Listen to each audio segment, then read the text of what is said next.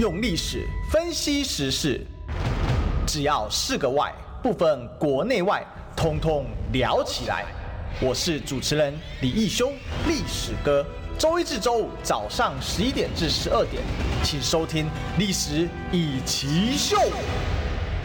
各位中广听众朋友，大家早，这里是《历史一起秀》的现场，我是主持人历史哥李一修，欢迎收听今天的节目。我们今天继续追寻历史，追求真相啊！今天礼拜一啊，照例是历史哥来跟大家聊聊时事啊，哈，这个的时间啊。呃，我觉得最近很有趣啊，因为现在听众透过 YouTube 啊，五湖四海，四方四面八方啊。那有一些昨天像我昨天这个直播做完了，竟然有人给我留言说，历史哥就是话痨，话讲太多。哎，等一下啊，奇怪，我们做评论的话不多，难不成全场静默嘛？所以有些人真的是蛮有趣的啊。上礼拜啊，这是也不是上上礼拜啊，应该是周日的时候啊。嗯，周六吧，哦，周六还是周日呢？我有点忘记了啊。发生了一个很鸟的事情啊，应该是周六吧。这个竟然呢，在晚上回家的时候呢，哎，前面的车子啊，哦，这很扯啊，前面有个红灯，然后呢，他呢车可能开得太前面了，压到了机车停等格啊。那我在他后面，其实我跟他已经有一段安全距离了，结果他就往后退，不哔哔哔，他可能下雨天也没看到我，就嘣就撞上我的车啊。哦，就就把我的保险杆给撞了一小个裂痕啊！哦，当下呢，呃，这个掏出两千块就想私了啊，然后呢，这个态度啊，虽然不是不友善啊，但是也不是很很 OK 啊。哦，这你这就是什么了？哈，这叫飞来横祸。好，当然后来啊，我就跟那个大哥啊，因为给人家开 B N W 嘛，那我们开这国产一点六小车车啊，我也不怕大家知道了，我开的是这个小小纳智捷，对不对？那被人家 K 到，那我就觉得 心情也不是很好啊，但是我也没有当场发作啊，哦，那我就想说，那你既然要私了，可以啊。哦因为说真的，我们的车年纪也到了啊，去进厂修理，价格好像也不是很重要，而且要拖时间啊，还有小朋友在车上啊，也是想睡觉啊，该送回家睡觉了。实在啊，这叫个警察等等个半个小时一个小时啊，这个折腾啊，外面又在下雨啊，好吧，那就这样吧。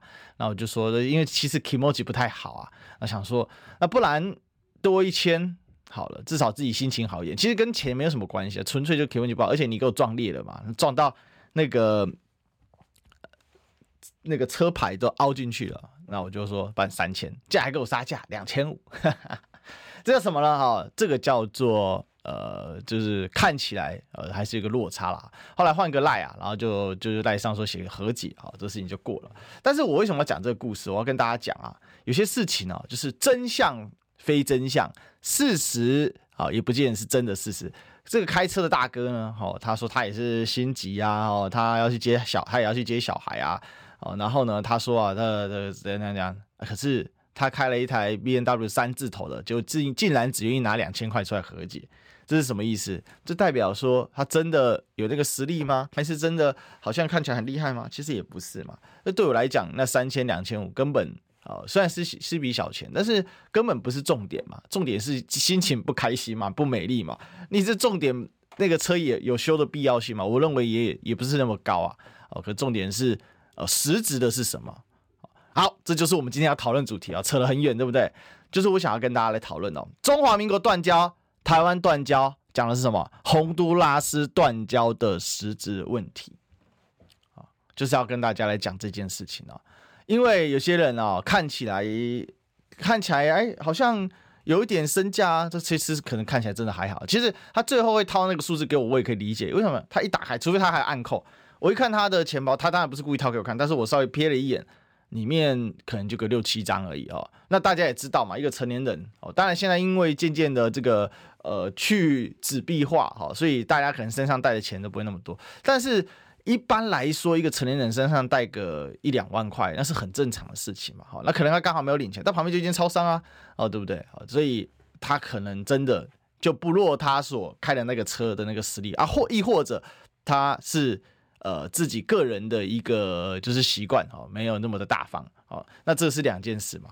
其实，在我看啊，你给人家晚上然后这样子撞上去，没有给人家赔个五五六千，说不过去啊。实在话，那保险感也真的是裂吧？好，那就想私了，还在那边装着没事啊，没事啊。哦，那你再怎么样也要赔偿对方心情不美丽嘛。所以我为什么故意给他加个一千？其实我已经很客气了，原因其实就一个嘛，就是因为觉得心情不美丽嘛。对不对？好，好，那这叫做什么？这叫做。呃，这叫做表面上看到跟事实的哈，那可能这位大哥也许他实力不足，那当然也有可能他装的啊，所以他就是哎，他预判了我的预判的预判了，哈哈，那谁知道呢？好，但是回过头来，今天就来讲这个洪都拉斯的事情了，因为我们台湾基本上当媒体，包括我自己，昨天在我的直播节目上，我所用的词汇都叫做洪都拉斯与台湾断交，但是 but 这是这个但是正式的说法应该是洪都拉斯与中华民国断交。这什么意思呢？这就代表一件事情：到底现在在我们台湾，我们到底是一个什么样的政体，才能来定义这一次的外交属性的性质嘛？那同一时间呢，这件事情大家还有衍生两个问题啊。第一个，这个断交是因为洪都拉斯要太多的钱，他们要跟我们金援，所以呢要不到，所以他们生气避兵哦。那中国给的实在太多好香，所以他们跑过去，他们就是一个贪钱呃卑鄙小人。是这个样子吗？好，这个我刚才很多人啊、都有这个疑问，包括我们这个我们的美长腿编啊，呃进来之前呢还跟我问说，这样的一个外交关系真的有必要维持吗？讲得太好了哦，这都是我们今天的疑问嘛。我们维持这些邦邦交关系到底要干嘛？我今天也会帮大家细数，我们还剩几个邦交国。然后有人说这是省钱啊，我告诉你绝对没有省钱哦。从民国九十年到民国九十这个九十七年陈水扁时代。每年的外交预算是平均是两百三十三亿，马英九时代九十八年到一百零四年，每年的外交预算平均是两百四十七亿。从蔡英文时代开始，一百零五年到一百一十二年，每年的平均外交预算是两百六十六亿，缓步上升当中啊。你说这是通膨，是通膨，但也不是通膨，代表什么意思？代表维系这些邦交要花的钱，跟你没有维系这些邦交要花的钱，其实。并没有直接的正相关嘛，所以那些省钱之说，直接打脸，啪啪两个大耳瓜子打下去，直接怎样脸轰轰。我以前有个很有名的这个果汁啊，对不对啊？就是呢啊，这个 Q O O 有个果汁真好喝，对不对啊？啊，喝的时候是啊脸红红，好，那就跟我被我们打脸一样啊，这不是 Q O O 这样，这叫阿 Q 精神呢。阿 Q 精神，你可以这样说，你可以这样想啊。可是这我们就要来解这个实质啊。那这一句话，所以不要再以为这种邦交断掉可以省钱，没这回事，好吗？没这回事，好吗？那我们剩下的外交还剩几个国家？十三个国家。现在中国大陆有一百八十二个国家。哦，那这背后这些邦交，剩下的邦交到底重不重要？我们今天也可以当帮大家盘点一下。剩下十三个，但是我们今天要讲的是一个大情势的问题啊！如果没有把这个大局势问题搞清楚，你就这断十个，有人说我在省钱啦，我们不如跟呃立陶宛发展一项啊、呃、关系嘛？你看立陶宛还可以给我们挂个办公室啊，叫 Taiwanese Representative Office，哇，好棒哦！台湾代表处啊，真的是台湾代表处啊？为什么是 Taiwanese is not Taiwan？不要看个 representative 就觉得，哎呀，这就是有代表的功能啊。所以呢，我们要了解这个问题啊，就是我们在想这些问题的本质跟实质内容是什么？这个才是我们今天要关心，要我们要去纠正大家去思考，为什么我故意下个中华民国断交跟台湾断交？因为在这件事情上，外交部也有一个新的态度，说我们是可以接受。两岸同时建交的，有个国家两岸同时建交，可能吗？就是跟这个外交性质有关系嘛？所以，我们今天要打开天窗说亮话，直白的讲真相嘛？请问台湾现在是什么状态？台湾现在是什么状态？台湾现在这个中华民国是怎么来的？这种故事还要在我们竟然要不断的像和尚念经一样，南无阿弥陀佛，不断的复诵啊，否则他好多人不知道啊。中华民国何时建立？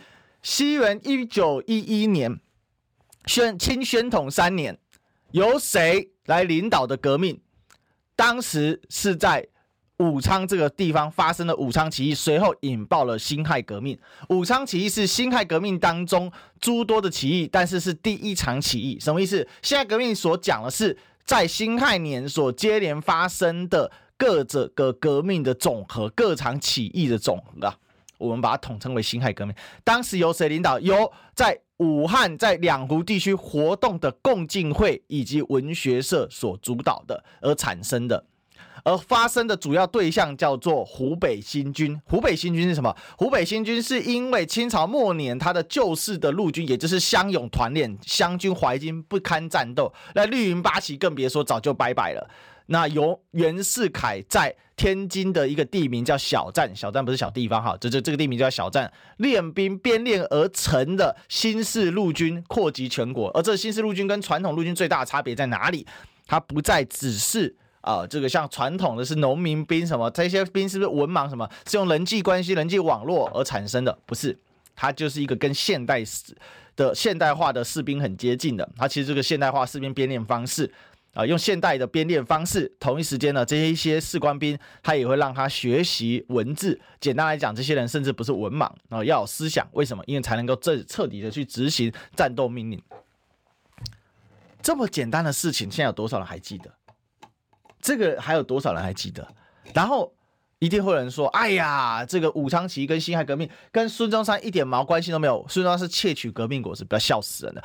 共进会哪成立的？共进会是源自于中国革命同盟会里面的派别，原因是因为对同盟会的一个革命路线的不满而产生的，但他们还是遥奉孙中山作为他们的领袖。”孙中山为什么地位这么高？因为他在一八九四年十一月就成立了兴中会。最近这一堆历史我都背到滚瓜烂熟了。为什么？因为就要来打脸什么叫历史事实。好，既然要讲今天到底是什么样的断交，我们就把中华民国历史给你讲透。哦，一八九四年辛亥革命啊，说错了，一八九四年甲午战争，当时中国人开始分裂，有一派的人。哦，想要救国，他想要推翻满清救国，这个人就叫孙中山，他所领导的新中会。后来在一九零五年，紧接着在日本联合像黄兴的华兴会，还有像是浙浙江浙地区活动的光复会。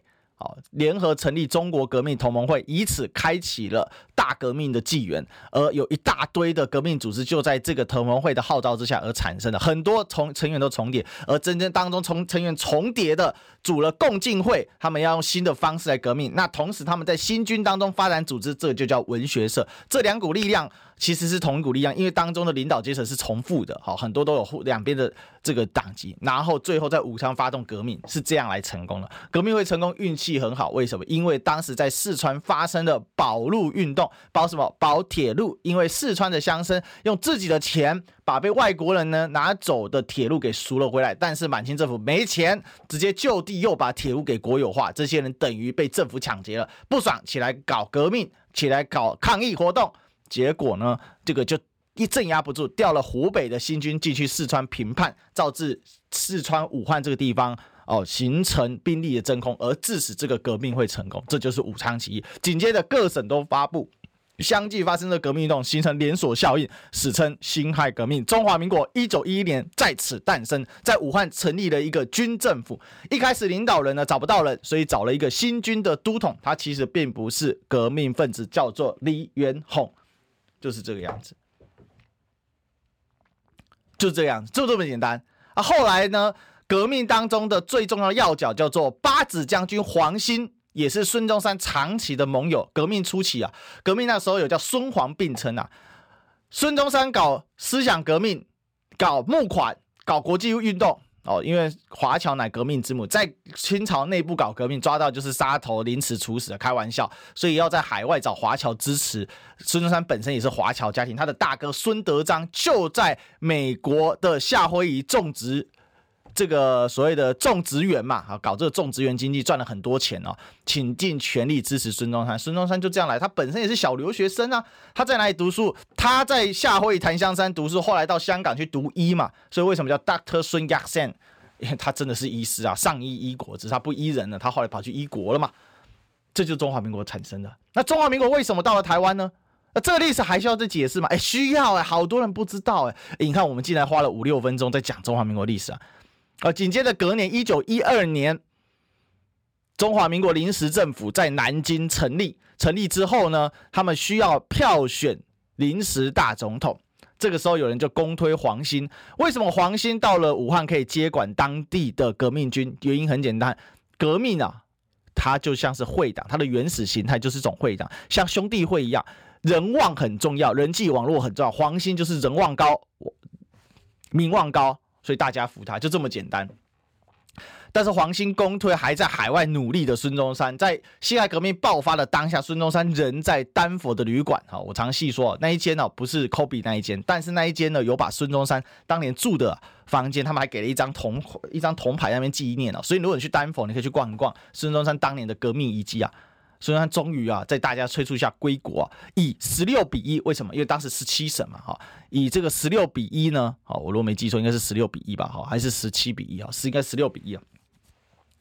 然后最终啊，当当选了第一任中华民国临时大总统，那谁另外得一票？那黄兴，因为呢，这个湖南人投票给他啊，就这么简单。因为黄兴是湖南人。然后第二呢，黎元洪当时这个军政府被推出来这个都统，都统大概啊旅长等级吧，哈，那了李云洪当选副总统，黄兴挂领，所以黄兴是史上第一个临时大总统，中华民国史上第一个临时大总统跟临时副总统的落选人，呃，这就是历史。好，这就是历史。我讲的这么直白。好，接下来发生什么事情？接下来发生事情大家都知道啊。接着孙中山后来走了嘛。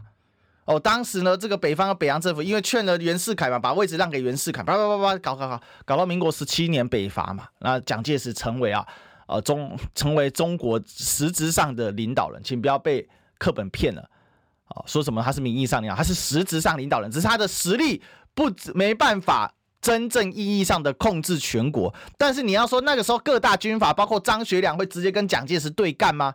当然没有嘛。盘踞东北的张学良是张作霖的儿子，人称少帅，长得很帅，呃，真的长得帅哦。在东北，他后来有在台湾啊，我还去去拜访过啊，还直播过，张学良故居啊。为什么？因为发生了七七事变了，因为选举没多久又打了中原大战哦，然后接着又来剿共。但是，一直到什么，就是到七七事变，就张学良搞出来的嘛。因为张学良在西北延安要把共产党灭的时候，结果被杨虎城的跟呃，据说是周恩来啊给策反，然后最终呢去视察的蒋介石被他们困在那里，差点还挂了。那，后来呢，就是停止剿共，国共第二次合作，然后开启了八年抗战的历史，不就这样？那抗战打完之后，国民党跟共产党又为了争夺中国的领导权，打了这个。第二次国共内战，第二次国共内战呢，名义上在中国大陆是从一九四五年打到一九四九年，实质上是打到现在。为什么？中华民国确实在中国大陆败退了，败退之后，中华民国在中国大陆失去了政权，失去了治权，因为他真的没有在中国大陆上，他只剩下台澎金马。那台湾什么时候入伙的？一九四五年日本战败，放弃，根据。波茨坦宣言，而波茨坦宣言根据开罗宣言，日本人要无条件归还台澎嘛，就这样子，所以中华民国是合理的接收了台湾，然后接着就败退来，所以历史上唯一一个同时统治过中国大陆跟台湾的中国领导人，那个人叫做蒋中正，时间一九四五到一九四九，就这么简单。哦，这这一段历史就还要还要讲，还要讲的很复杂啊，都不用，我就讲的很清楚、很简单。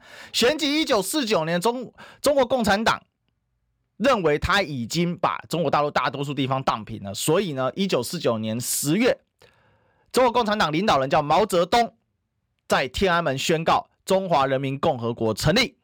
啊，这个时候竟然就出现一种论调，叫做共独论。你看，是中华人民共和国独立于中华民国之外。所以你怎么可以怪我们搞台独呢？是中华民国人民共和国独立。哎，别闹了。第一个，他当时是没有宣誓独立啊。第二个，中华人民共和国成立是要干嘛？他是想要取代中华民国啊。只是中华民国的残余啊，中华民国还坚守在台澎金马，并没有完全被中华人民共和国所代表的呃，所引导中华人民共和国的中国共产党给彻底消灭嘛。就不过就是这个样子嘛。所以有一段时间呐、啊。联合国的中国代表权还是掌握在中华民国手上，这就是历史嘛。我讲的很清楚。那那可是因为中华民国到了中到了台湾，它是没有被消灭，没有错。两边又打了两场仗，一场叫古宁头战役在金门，第二场还是在金门，叫做八二三炮战，但始终没有真正消灭中华民国在台澎金马这个事实吧。但在中国大陆，确实台中华民国已经被消灭了嘛。投降的投降，输的输，倒的倒，就这样。所以很多中国大陆的人会直观的认为中华民国是前朝，很合逻辑呀。因为中华民国在中国大陆被消灭了嘛，但对台湾人来讲不合逻辑嘛？为什么？因为中华民国在台湾是事实嘛，它接替的就是日本殖民时代嘛。所以就在这里，但是因为长期在台湾又出不去，所以再加上台湾本来就有一群搞台独思想，还有台湾过去被日本殖民五十年，有一个很长的时间，所以它有一个相对独立于。中华民国或中国意识之外的另外一种意识，就是台独意识。所以他们的想法就是，那好，我要消灭在台湾的中华民国，所以有所谓的正名制宪。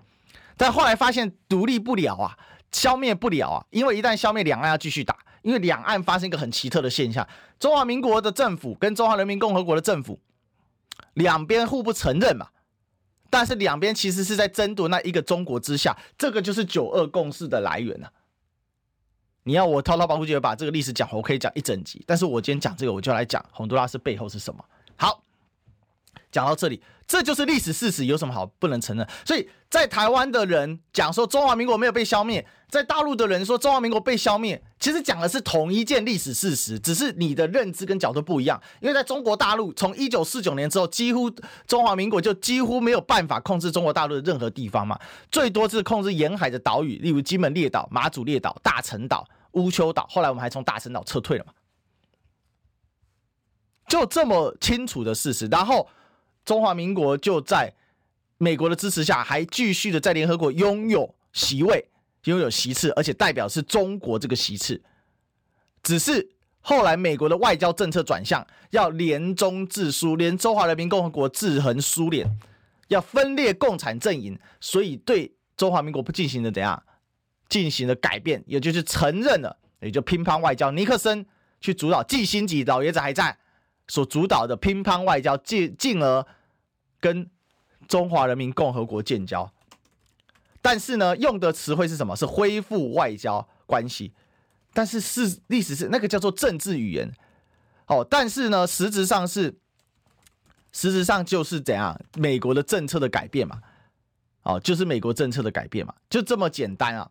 那随着到了一九七九年，美国也啊，这个一九七九年的时候，美国也就是民国六十八年一月，那美国跟中华人民共和国正式也来这也正式来建立外交关系嘛，就是这个样子啊，这就是我们以上上述所讲的历史嘛，很清楚很明白的。那但是因为时间一久了，出现一个问题，中华民国的本体本土化、在地化、台湾化。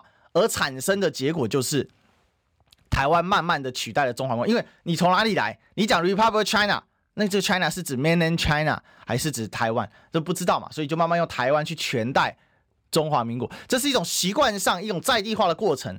但是呢，当台独的发现，哎，我也没办法取代中华民国，没办法废除它的时候，没办法直接证明制宪会继续打的时候，为什么？因为两岸。在未经过任何的停火协议、停战协议，停火协议是不发枪炮，停战协议是正式的停战哦，也就是把停火呢更加的规范化，然后而且会有实际的停战控制线，这一些都没有的情况之下，两岸竟然可以从开放老兵开始，然后呢逐步的恢复了民间的交流，最后啊有一个九二共识，在不决定政治解决的时间点到底是什么时候，但是大量的恢复了民间交流，从什么从。从开始是恢复老兵探亲，后来有所谓小三通，再有大三通，到后来 ECFA，然后接下来还有很多的相关协议，好，两岸人民关系条例等等等等。期许的是什么？期许的是在不交战、消灭对方，就是不动武、不流血的情况之下，订立一个一中框架原则，两岸有一个政治结局的共识，然后呢，透过一个空间、时间的换取来推展政治。解决的可能性嘛，这就是九二共识跟一中各表的一个终极基础吧。他的指它的目标就是要不要打仗嘛。那请问现在台面上哪个政治人物讲得出来吗？我讲的这么简单这么清楚，为什么讲不出来？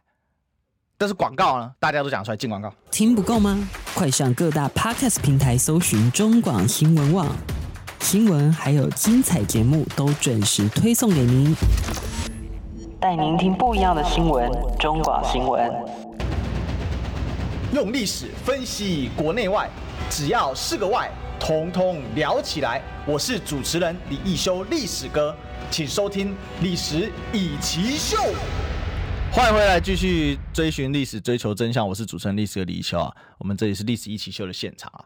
刚才讲了一下中华民国从成立，然后到台湾为什么现状历史，其实真的很清楚啊。怎么现在还需要历史哥在这边跟大家像上课一样，老头子叨叨絮絮的把它整个讲出来？当然，我讲的是截取重点啊。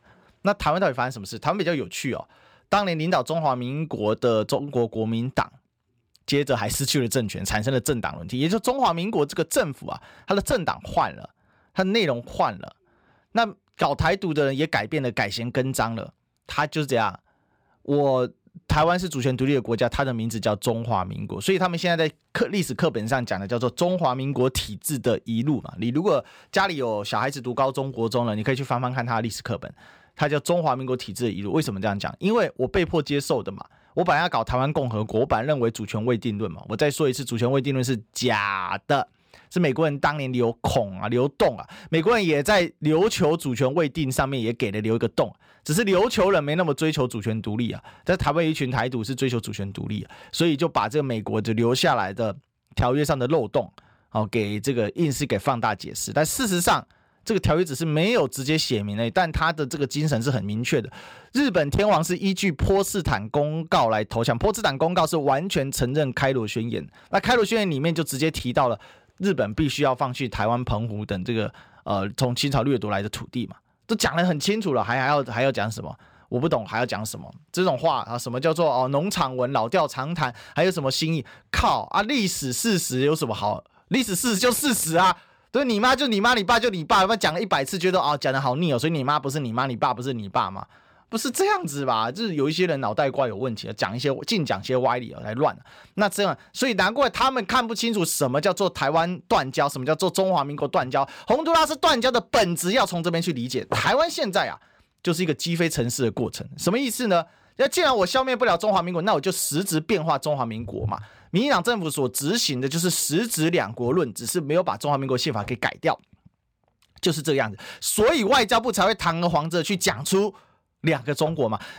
蔡英文中华民国总统蔡英文会堂而皇之讲出中华人民共和国与中华民国互不隶属这样的说法嘛。当然，我们可以勉强把它解释成政权啊。哦，他说是国家，那就实质两国论嘛。为什么这样？因为这是积非成是。既然我无法。消灭中华民国，那我的做法就是在实质上把它全代掉。以台湾先讲一个中华民国台湾，再讲一个台湾，实质上的把它给取代掉，就这么简单，就这么简单。只是我不在宪法上搞事，因为我一旦搞了宪法，那。两岸那脆弱不可及的一中的一个政治共识就消失了嘛？但是我在这个一中政治共识白纸黑字写着，但我下面一一概不承认。就像你跟你老婆结婚，但是你永远不说你老婆是你老婆一样，你在外面每一天跟各种美眉深入浅出的交流，就这样子。好，用热热的液体注入身注入各个美眉的体内，但是却不注入你老婆体内，为什么？因为你老婆虽然名义上是你老婆，但是你不承认她，你对各家美眉比较有兴趣啊，就这么简单而已啊，就这么简单而已啊。那还有什么其他的道理？这一讲，有时候话糙理不糙，就是这是对岸的一句话了。但是确实我们有时候必须要这样讲嘛，这就是现在中华民国遇到的现状。所以这就回过头来，到底是中华民国断交还是台湾断交？因为台湾正在一个击飞城市的路上，我们要把中华民国。给换成台湾，但是没办法直接换，因为一旦把这宪法给废掉，那九二共识的基础就消失。虽然不承认九二共识，但九二共识我也不去说九二共识所订立下的各种规则，然后我就不要了。，A 克法不要了，大三通不要了，两岸共同打击犯罪条例不要了，都没有嘛，通通不讲嘛，不做不处处理吧。陆委会照样保留嘛，就这样子。海基会照样保留嘛，有没有？这个就是我们现在的状况，所以这个是不是一个九二共识？只是不承认九二共识，但九二共识依然在。就像你不跟你老婆离婚，但是你整天去外面跟其他美眉交流一样，道理是一样的嘛？你就不要那个实质嘛？但是为什么你不跟你老婆离婚？因为你知道跟你老婆离婚代价巨大，你付不起啊，你不想付那个代价，所以只好当渣男。这叫积非成是。积非成是可不可以？国际政治上也是一种常态。就法理来说，就中华民国宪法的法理来说，就政治共识前提，我们为什么两岸没有任何停火停战协议，内战依然在继续，可是却没有在打仗？理解原因是因为我们有一个远程长期的政治共识，叫一中。只是我们用时间跟空间换，透过两岸交流来换取这个政治共识，最终可以透过政治谈判解决，而非透过动武。期许的是透过民间的实质交流来化解两岸的歧见嘛？不就这个逻辑吗？讲了已经很清楚、很明白了啊，这个有什么好谈？好，回过头来，那所以是中华民国断交还是洪都拉斯断交？为什么红台红之间的邦交关系是八十几年，而不是？中华民国台湾的七十几年，你说啊，到七十好几年啊，承认不承认一九四九年之前的历史？一九四五到一九四九啊，到底要不要承认啊？那那丢给蔡英文去烦恼吧。中华民国台湾他提的，让他去烦恼吧。那为什么台洪之间的邦交是八十六年？那不就精神错乱吗？没有错乱啊。为什么？一九一一年武昌起义，中华民国临时政府的中华民国军政府就成立了嘛。中华民国一九一一年成立，一九一二年元月正式开始纪年嘛。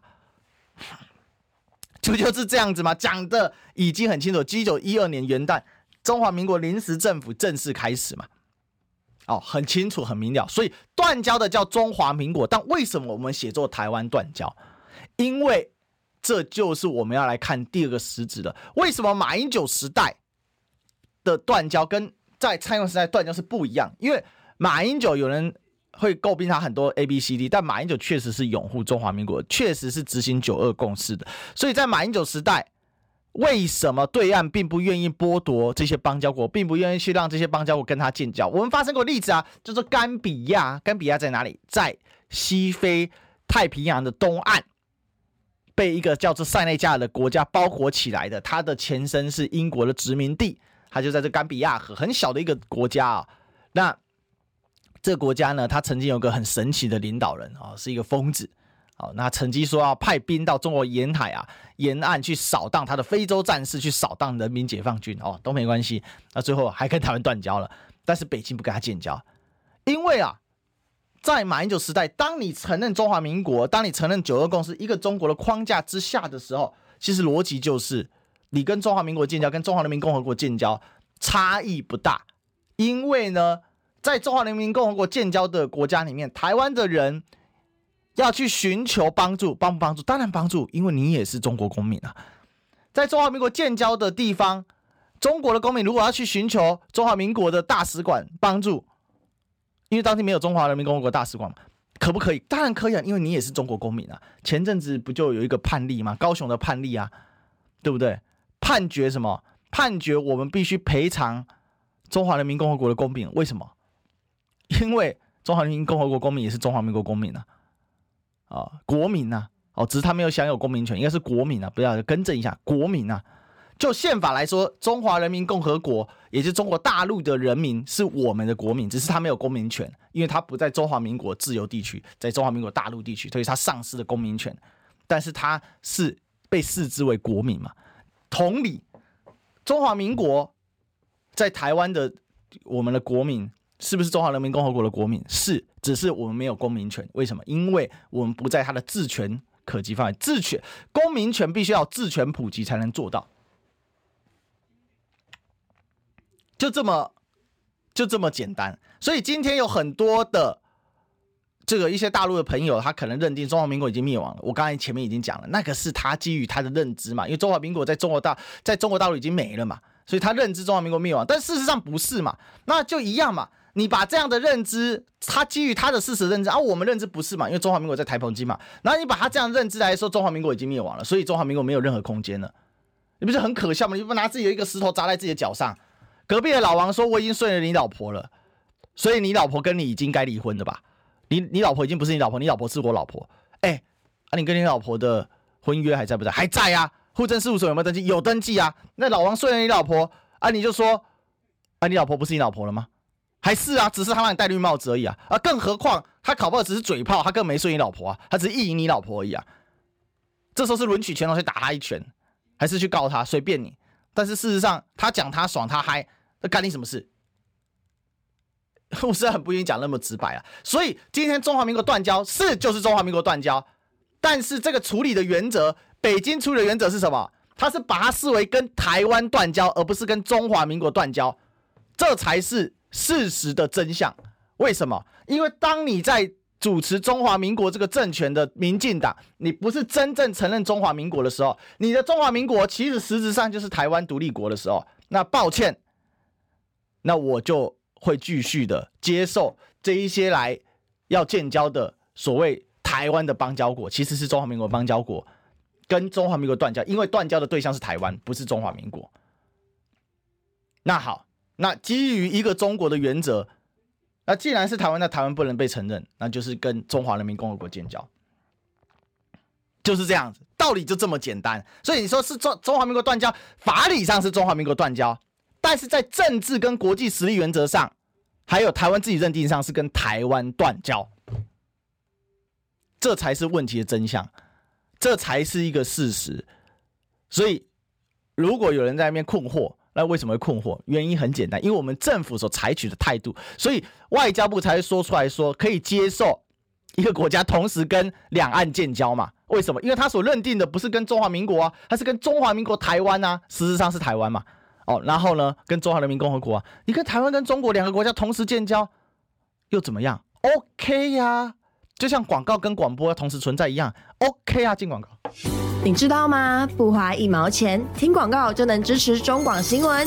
当然，也别忘了订阅我们的 YouTube 频道，开启小铃铛，同时也要按赞分享，让中广新闻带给你不一样的新闻。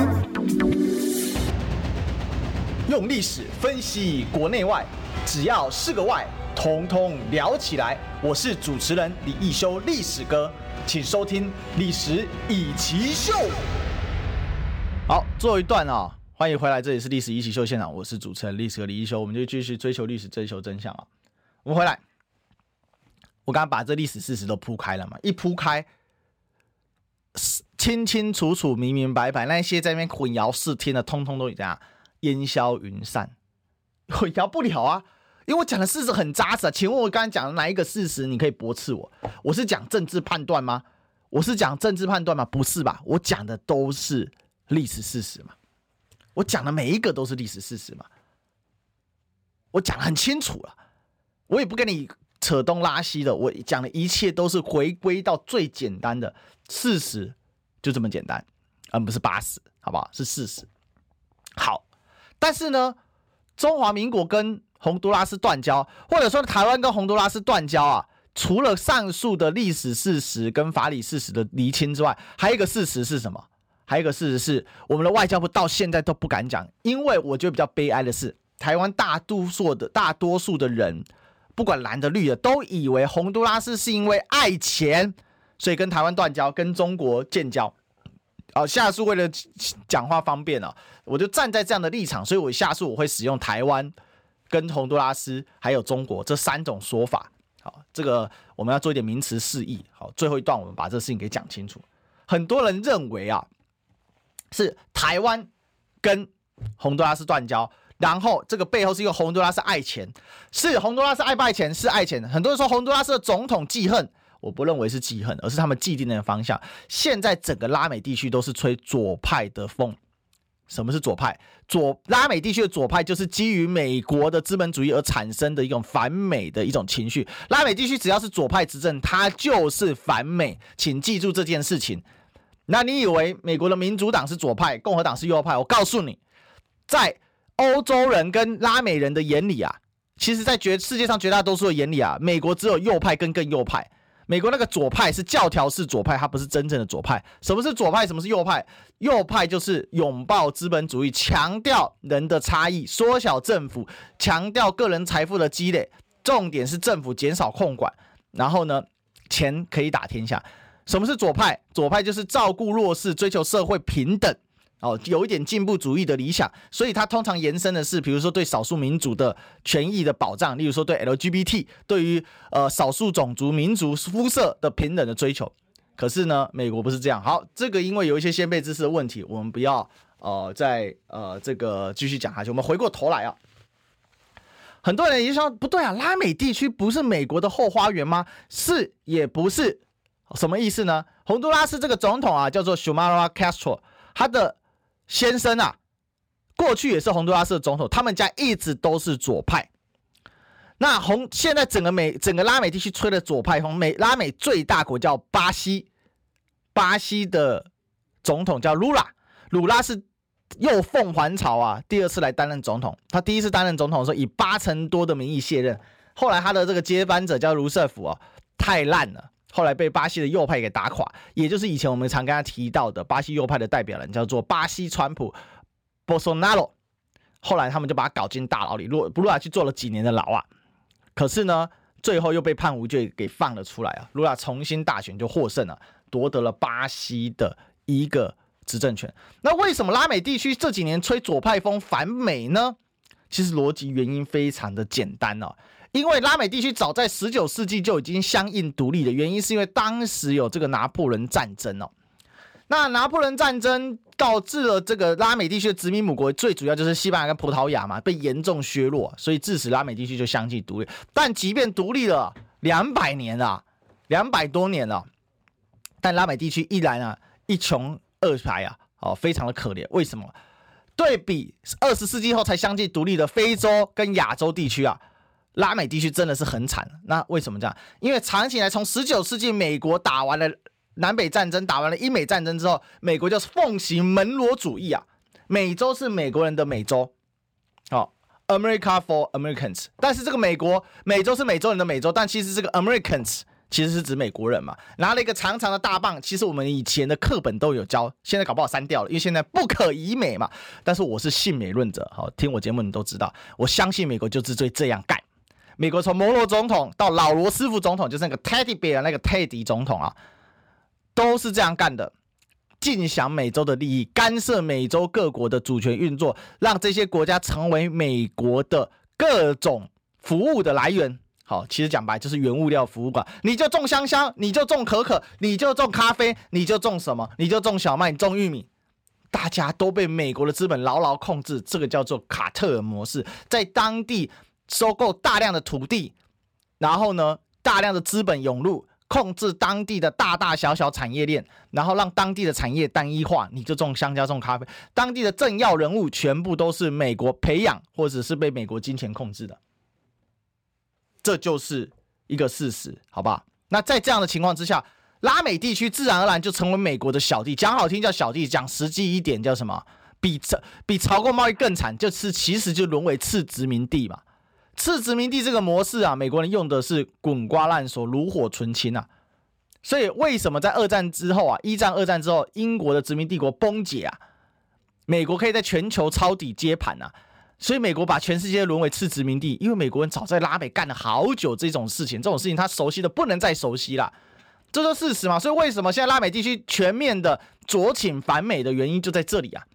但第一次左倾反美并不成功啊，因为六零年、七年在当时有苏联支撑的背景，而这一次的左倾反美是实质上扎扎实实从拉美大地上生长出来的。因为苏联倒台之后，很多拉美国家又右倾，但近年又开始左倾，为什么？因为发现右倾跟美国接近，什么都赚不到。我爷爷在种咖啡，我爸爸种咖啡，我儿子种咖啡，我世世代代种咖啡。拜托，我想升级咖啡店可不可以啊？不行，你只能种咖啡。美国人说，你只能种咖啡，做什么咖啡店？你凭什么？你可以吗？你凭什么？这就是大背景。为什么当年中华民国台湾还是叫中华民国的时候？可以有这么多邦交国，尤其拉美地区有这么多邦交国，因为这些国家个把个都是美国的小弟，就连巴西也不例外。巴西这么大国啊，八百五十几万平方公里啊，人口啊一亿多啊，也是小美国的小弟啊。抱歉，就是这样，美国也不过九百四十万平方，九百五十万平方公里而已。巴西是世界上土地啊，仅次于俄国、加拿大、中国、美国的世界第五大国啊。这就美国厉害的地方，再大国你顶不住它，所以这些会跟我们有邦交嘛？是这样，这叫政治上的一个联系嘛。而且他们的所有的主要贸易伙伴都是美国嘛。但是时间改变了，有一个在太平洋西岸的太平洋彼岸的白目国家叫中国啊，他太白目了，他崛起了。为什么？靠着打工人牺牲一个一整个世代，把一大堆的生活必需品，白色家电啊，电锅、电视、电冰箱，对不对？哦，这个电视可能比较不算了，好，电视算娱乐家电，电锅、边这些生活必需品，包括电视、手机，全部都做成白菜价。所以这些国家呢，慢慢有些质变，而且甚至到当地去盖工厂。过去这些地方只能种咖啡，什么？它的经济格局发生了变化，他们开始发现他们可以改变。还有他们大量的知识分子，除了去美国留学之外，可以去中国留学。中国在当地盖孔子学院，给他们知识，告诉他们这世界改变了。这世界不只是这样，有一个崛起的叫中国，而它不是以把大家作为次殖民地的方式来掠夺，所以这国家当然会改变，而且发现中国也是个左，也是个左派国家，共产党本来就左派，大家一拍即合，所以整个拉美地区闻风归附，这个才是洪都拉斯跟台湾断交的所谓的政治的大背景。那实质的背景是什么？洪都拉斯跟中国啊的贸易额啊，二零二零年洪都拉斯对中国贸易额是四千两百。七十万美元的出口，进口额是九亿两千两百万美元。对比之下，同一时间，台湾对洪都拉，洪都拉斯对台湾出口是一亿啊，一亿零四百万美元，而出口台湾，台湾出口洪都拉斯是五千七百万美元，加起来也不过就是一亿五千万，而中国是将近十亿的份额啊，这叫整个哎，这叫整个大环境改变了，所以。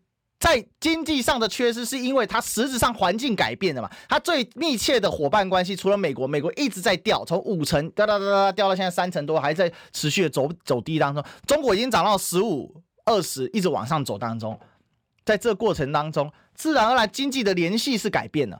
所以你说洪都拉斯爱不爱钱？谁不爱钱？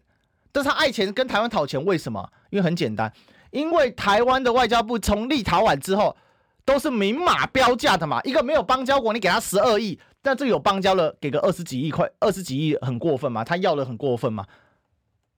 不能说不过分，是很过分，在我的角度，一块钱都不该要。但是抱歉，国际外交政治的现实，那就是这个样子嘛，对吧？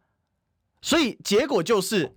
那经济上的损失要政治上找补啊！那如果你不补，过去美国有钱，美国补给你啊。美国现在说我没钱，你去跟台湾要，台湾人很有钱，台湾人要给啊，但台湾人不给啊。那不给的结果就直接导致了，就算今天中国一块钱都不给洪都拉斯啊，一样，中国跟洪都拉斯始终要建交的，就跟拉美地区其他的国家都一样。这种左转，特别是这个加勒比海地区、中美洲地区。因为这些国家都是小国，他们受美国影响更深，比南美洲更深，受到的压力更大。但是，我还是要说那一句：Time is change，时间变了；World is changing，世界正在改变。量变会产生质变，质变会产生时变，实质的变化。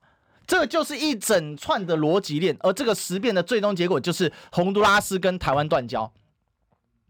这样整串你就串起来了，其实是改变，而这一些改变是源自于中国是世界第二大经济体，也是源自于中国实质跟这些国家真正上的交流而产生的基底，而这些基底的利益已经大于政治上的利益了，而政治上你又不给找补的时候，那自然而然人家就转向了，所以也不用对洪都拉斯恶言相向，谁哪一个这些国家的政治人物他也有必要。也必须为他的国家人民谋求幸福。跟台湾在一起没办法得到幸福的时候，自然而然就跟其他人幸福。而台湾现在又不是中华民国了，中华人民共和国自然乐于接收来自台湾的邦交国。这就是今天的历史真相，这就是今天的事实。未来会继续发生，我们继续看下去。我是主持人历史哥李修，我们明天见，拜拜。